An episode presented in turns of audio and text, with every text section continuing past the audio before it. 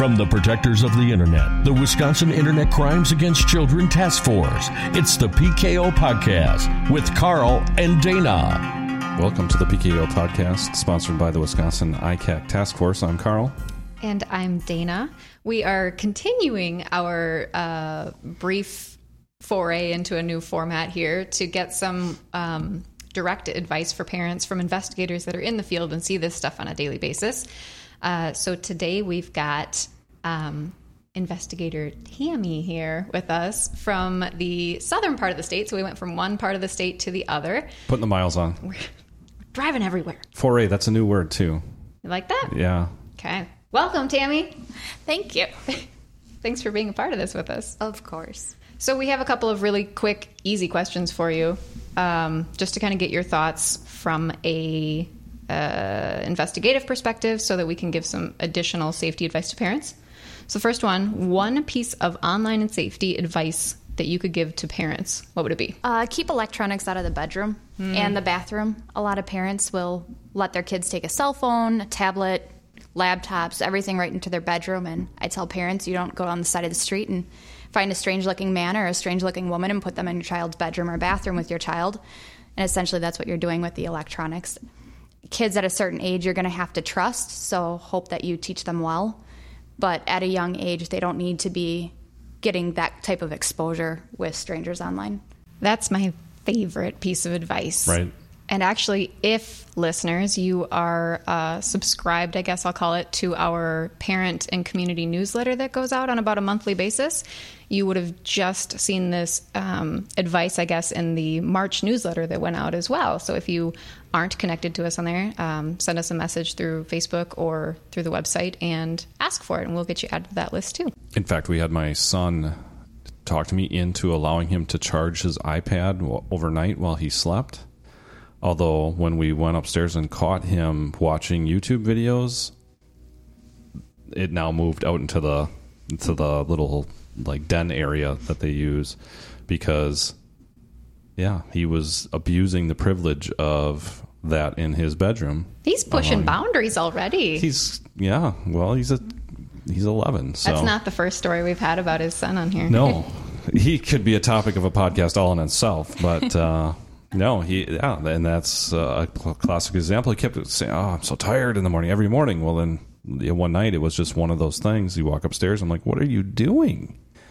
Well, I'm just watching YouTube videos. He loves yeah. YouTube, too. Oh yeah, he does. Most kids do now because a lot of them are subscribing to their buddies' channels. So that is excellent advice. But you can also chat through those channels too. When people start commenting back and forth, that's how some people are meeting these kids. Yeah, ex- exactly. And I think parents forget that that that's a functionality within YouTube. Mm-hmm. So when you're on these programs, what what do you, what is the biggest red flag that you see to grooming? You know, from some of these predators. I think grooming, bullying, all sorts of online issues. Um, one of the main things is you'll see your child starts to get closed off. So whether they're being bullied by a kid at school, they may start closing themselves off from the family, from some friends. They'll do the same thing with grooming with predators. They get really upset or anxious when they're not able to have access to their computer or tablet, electronic devices, that they're able to communicate with these people. At that point, if they start closing themselves off, know that there's some sort of red flag, whether it be a predator is grooming them, somebody is um, bullying them, somebody is blackmailing them for photos. All of those, they usually have that same red flag. Yeah, that's a good point. It doesn't matter what's happening, there's something happening, and that's a, a discussion starter for you to try to figure out what's going on, how you can help them, um, and and kind of where to go next with that. Right, right. Well, we appreciate your time today. Anything else that you want to add for parents out there listening to the podcast? Just know that kids are starting so much younger on electronics, and they're always going to be one step ahead of us no matter how much we try and keep up with it. So it really comes down to the education of your children of safety, just like you would the stranger danger in person. It's trying to explain to them that it's the same thing through electronic communications as well. Perfect. Excellent advice. Well, thanks for taking time today. Not a problem. Thank you. So thanks for Tammy for coming in today and uh, giving some great information. Right now we have uh, Special Agent in Charge Joe from the uh, southern part of the state also.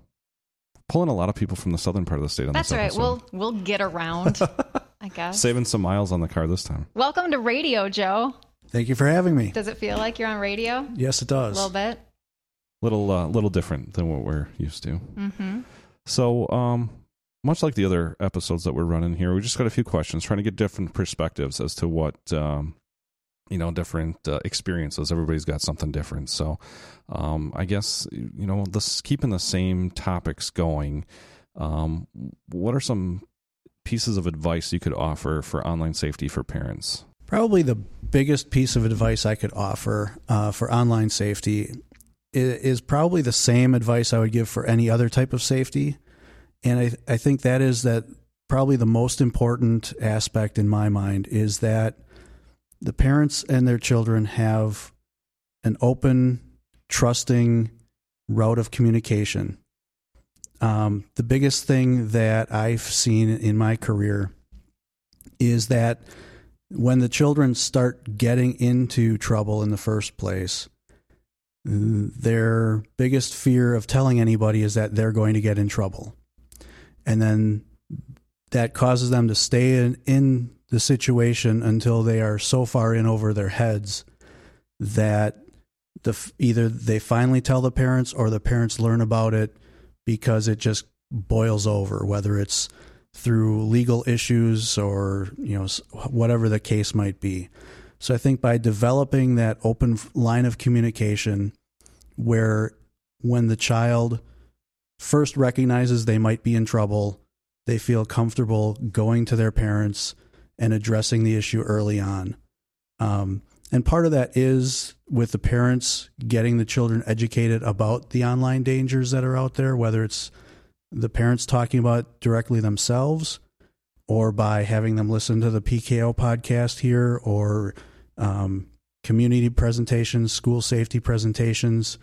Um, but when the children, when they learn that the children do go to these, they should also discuss it later, sometime in the evening, um, and kind of say, you know, if something like that were to happen, I want you to know you can come to me. You're, I know, I know this is not your fault. I know this is something that um, you fell into, and I'd rather you be safe and we get it taken care of than wait until it becomes a big issue. Yeah, and we've had some really good suggestions as far as different ways to communicate in previous episodes. I know in Gaggle, in the Gaggle episode, we talked um, to Kathy about uh, writing a letter, having your child know that it's it, it, the um, availability is there for them to write an email to you or something if they want to open the conversation that way, but they aren't comfortable um, bringing it up face to face to you because of whatever might be going on. So think about different routes of communication other than just that face to face conversation that might seem more embarrassing to them at the time. Right. And, and if you get uh, a, a, child or something, say a parent, uh, you know, takes that advice, they have that uh, conversation after one of us do a, a, presentation, and they start talking to the the parents. What what are, what are the warning signs? I guess, or the biggest red flags that you could find of someone grooming a child?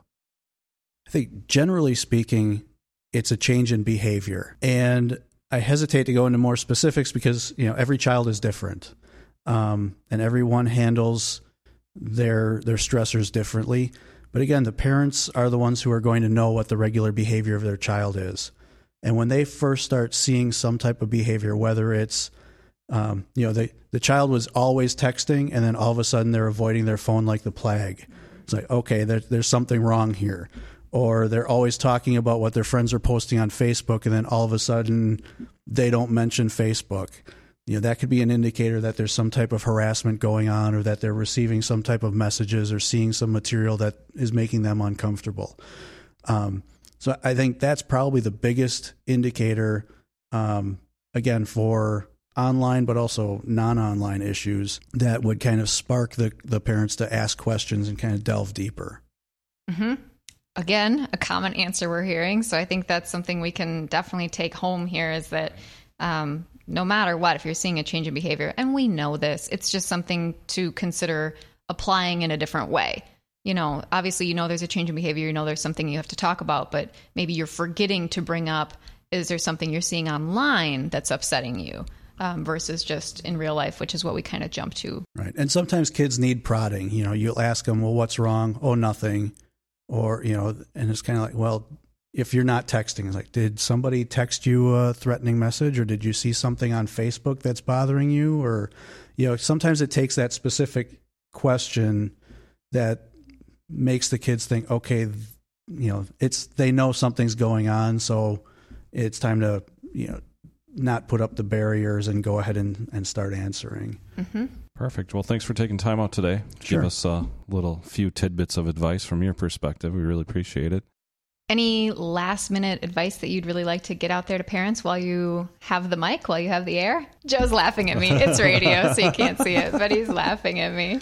Um, Other than what I've already already mentioned, none that I can think of offhand. Yeah, I think those are really key points and, and really good advice for parents. So um, thanks for joining us. Thanks for the advice. Thanks for having me. We appreciate it. All right. Thanks for Joe for coming in today. That was awesome. And we're back now. Moving a little north. We're into the mid part of the state now. Yeah, we're getting further uh, over towards the lakes. So uh, we have investigator Jed today. Welcome. A returning uh, returning podcast guest. Oh, yeah, that's right. Yes. We talked about uh, Whisper. Kik. Kik. Yeah. Ah, I'll have to edit that out now. there's Great. so many. No, no, no. We did talk about Whisper at one point, just maybe not with Jed. So welcome. Thanks for coming. Thank you for having me. Yeah. So let's dive right into it here. Um, I know you work a lot of these cases, so this will be yet again really good advice for our parents. Um, one piece of advice, if you could give one piece of online safety advice to parents, what would it be? The piece of advice I always give them, we, we get first of all requested to do a lot of community outreach uh, events with parents, teachers, uh, school staff, things things like that. And I always uh, default back to the golden rule of internet safety, which is if you do not know the person who you are talking to in real life, the person that you're communicating with online, you don't need to communicate with them. If most uh, children and teens would s- stick to that rule and kind of have that as the keystone of their internet safety, they could avoid a lot of dangers and pitfalls that unfortunately are available online, uh, especially when it regards uh, children and some of these uh, popular apps and social media platforms. A very key piece of advice, and I think something to really consider when a lot of the apps out there are created to meet new people online. Right. Um, we definitely know there's a lot of risk there, and we know there's a lot of people that do it and try to find ways to do it more safely. Um, so, if that's something you're doing as a family, just keep this in mind that this is recurring advice that we're hearing. That it's it really increases the risk to be talking to people online that you don't know offline. Even as an adult, I have three pending friend requests on Facebook of people I have no idea who they are. And I think you got to get out of the mindset, even as adults, that you don't get an award from Facebook for having the most friends on your page, you know? So the best thing to do is, like you said, know who they are. I mean, meet them face to face, or not meet them, but you should have met them face to face. That's great advice. And, uh, you know, in the event that you do friend somebody, what's the biggest red flag that you see of potential grooming behavior out of a predator? Uh, I don't think there's one thing in particular. It's really a pattern of activity, and it's it's not that major one red flag right off the bat, but it's just a series of things. And kids are smart. I mean, they know um, when they're talking to a person if something is fishy or not. And they need to trust that instinct because they they have those instincts. They're intelligent. They do enough of this online communication, and they know what is kosher and what just doesn't make sense.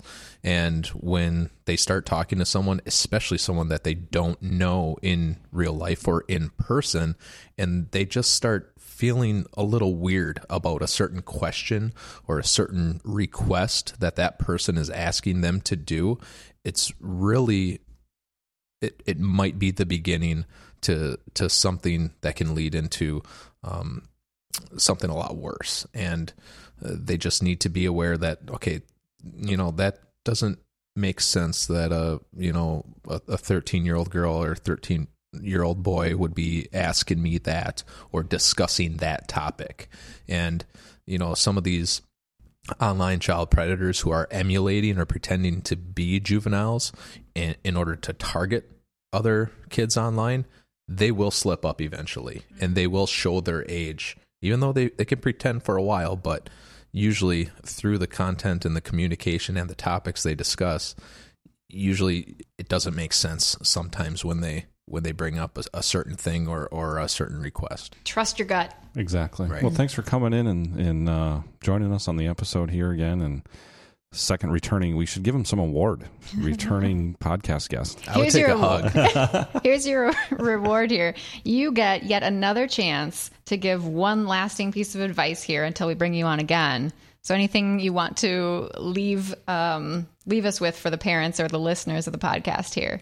My advice to parents is the more uh, advice or information you receive about internet safety, first of all, it can be scary, but don't feel the need to go home and uh, confiscate all your kids' electronic devices, take away the the iPad and the laptop and the cell phone and whatnot, whatnot. But more or less, all these devices are great and they're great tools. Um, they're great tools for a lot of things, but without the proper sense of supervision, it, it just really becomes dangerous and it, and it becomes uh, more dangerous than what some parents realize. And by asking your son or daughter to see their phone every now and again does not make you a, a bad parent that's intruding on their privacy. All those devices are not a constitutional right. They are privileges, and with privileges come responsibility. And by you doing that as a parent and doing doing those uh, safety checks, and more importantly, keeping an honest uh, dialogue of communication open with your child about if they do receive a, a, an odd request online or receive an inappropriate photo to come to to you right away as the parent so that you can uh, take the necessary uh, steps forward in dealing with that that's the biggest thing. Uh, having open communication and, and just being a good parent and expressing to your son or daughter that you're doing these things because you care about their safety and you love them. Excellent advice. I'm going to make sure that Carl gets you your hug now. That'd be Oh, perfect. well, thanks for coming in, Jed. Thank you We very much. appreciate it. All right. Thanks for Investigator Jed for taking time out to, to come in. We have yet another return guest to the PKO podcast with Investigator Chad, staying in the same uh, kind of the Midwestern or Mid-Eastern part of the state. Um, Welcome back. hanging Good with after- us. Good afternoon. Glad to be here. So, uh, much like the other uh, interviews that we had, um, just a, a couple pieces of advice that you'd give to parents. We just have some brief questions for you, and, and I guess just to start it off is what part of online safety or piece of online safety advice would you give to parents nowadays? So I I believe one of the biggest contributors um, where we're running into with our kids having access to the World Wide Web, to social media, internet, is our time of access. I wholeheartedly believe that some of our um, adolescent population and, our children are, if they're going to do something that's maybe mischievous or maybe against parents' judgment or their better best, against their best interests, if you will, they're gonna they're gonna do it. However, generally speaking, I think children are much more susceptible of falling into this trick bag during hours of darkness. Um, specifically, I feel that when they're in the privacy of their bedroom. If we think back to when we were children, I think it's fair to say that we felt a sense of security and maybe a, a a overt boldness as a child in selected areas, and one of which is our bedroom. That's that's our domain, and, and that's our, the case for our children. So the the time um, of of darkness, the sleep hours where we have children sleeping with their phones or in very close proximity of their devices, whether it be their iPad or whatnot, I find that to be a common denominator and highly problematic to facilitate the ultimate victimization of our, our children. So I guess my biggest suggestion is is let's set a reasonable um, usage for our kids. We, again, we can't take this away altogether, and I wouldn't suggest that. But if we have our kids um, using them reasonably throughout the day or at set times or even in a reward fashion, uh, we're setting them up to be more successful and less likely to be victimized than if we're letting them having 24 7 access to these devices. I 100% agree. Tech free zones, tech free times. And you're going to see a difference in behavior. You'll see a difference in uh, grades. I mean, yeah, absolutely. Yeah, they'll sleep better. Yep. And I've actually I've been working on that too. I've been trying to set my phone aside earlier in the evening and keep it further from me at night so it's not, you know, right on your nightstand by your head or something like that so that you see it if it starts blinking. Um, so I've been trying to be a little bit more cognizant of that as well. So is that why suddenly like listener requests and stuff haven't been responded to right away? Because I'm getting more sleep. And I, and I think just to add on that a little bit uh, on the reward side of things, again, we are not advocating to totally make this obsolete to our children. Right. Uh, and that is not it's not feasible. Right. When, at the same time, we have to recognize what happens to our social skills when we are so divulged in our devices, and, and us adults are falling into this this this trap as well, and we're losing out on the observations around us, if you will, reading people's body language, the common um, intellect or not intellect, the common uh, social interactions we would be having that aren't taking place because we are so concerned about that text message, that email coming in, whatever an app transaction. Uh, it's it's almost a uh, a very it is a very slippery slope. Um, and there has been ample studies done on this, just on employers as an example of how they are running into great difficulties in finding qualified people to deal with things such as sales or promoting um, the business. You know, like um, a front person at a restaurant to greet people, because our our new generations are they're very social. I'd argue to say they are more social than any other generation. However, that that socialness is not through verbal communication Face to face. correct Right. it's it's through a device mm-hmm. and so that, for that reason we have to be cognizant we have to be aware we cannot omit it but we have to we have to implement this in a fashion that's not detrimental to our our youth uh, because they're our future. And uh, that it's it's going to be a pretty scary thing in the event that our future has zero social skills when it comes to verbalization and understanding things like body language and, and, and those things that are common in a public setting because they are so into a device because that's how they are raised. They know no different. By no fault of their own but that that falls upon the parents. We have to recognize that and we have to appropriately implement this in our parenting and in our lifestyles so they can carry it on to be successful adults Setting them up for success. Absolutely. All right. So, in these cases you've worked, in the chats that you've seen, um, is there something you've seen as a red flag or the biggest indicator that something in the chat is going wrong, whether it's uh, grooming behavior, um, whether it's enticement, whatever it might be? So, uh, one of the most alarming things I see is when the perpetrator or the offender is inquiring about what seemingly seem like very innocent questions, such as interests in sports or interests in cars, or trying to gather information from the child that would ultimately allow our offenders to tap into another resource to gain more information to further identify the victim and or their families. So it's very common that our offenders, you know, they have an end goal in mind. And the victim likely will not know that or figure that out until it's too late. So the more information that they can willingly gather from someone who is entertaining a conversation with them, the better off the offender is.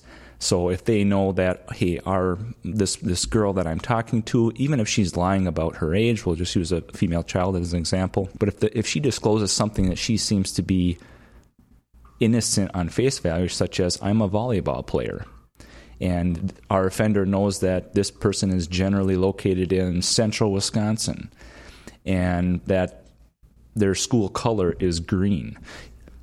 It does not take a person um, very long to identify what schools have green colors that would be maybe a freshman. So this is a high school age person, and you know whether it be a mascot, and then to track further from there to identify a volleyball team. to have a local newspaper posting with the picture of the team, to have a picture of that individual and maybe correlate that with a Facebook page, and it goes on and on. Where innocently enough, our, our victims are, are giving this information, which they seem to be harmless on face value, but are really, it's almost the equivalent of giving your social security number in maybe covert terms that you think people can't translate. However, they are easily able to translate it with enough subsequent information. And when you don't realize what you're giving, um, that's what we're seeing is, is so these offenders have something to fall back on if our victims fall off on the communications, thus almost holding a, a ransom to these kids. And they don't realize it until it's too late. Um, when a picture has been sent or a meeting has been arranged, that's when this stuff comes to to backlash them is in that light. They have this information where they now know a parent's name, where they're making threats towards the family or towards a secret that was disclosed, and it only furthers from there. And uh, the longer it goes, the more potential for victimization, and it's traumatizing for life for these for these for these kids.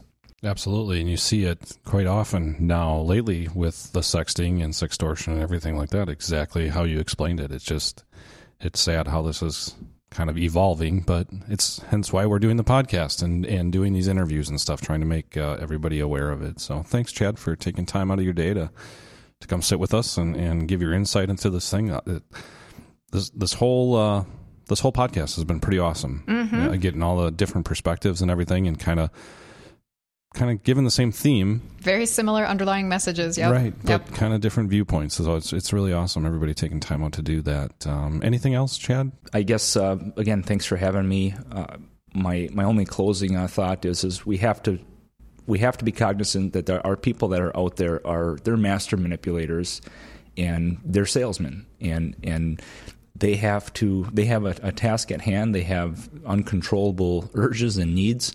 And our, our children need to be protected, and it and it starts at home and it starts with accessibility. So we don't necessarily need to be experts on the internet or on applications or even when it comes to computerized devices, but everyone can at least be caring and aware of what our kids are doing and when they're doing it. And it's perfectly okay to have periodic uh, maybe reevaluations of it, whether it be at the dinner table or what have you, where um, our parents are wanting to be involved in their child's life, and that includes you better know your password. If your if your child has a smartphone, the parent should know that password and should be able to gather information from that phone at will at any given time. It is a privilege to have that phone. Wonderfully summarized. Exactly. I don't even know how else to, to say that other I- than Thanks, for, tuning listening in. and stay safe.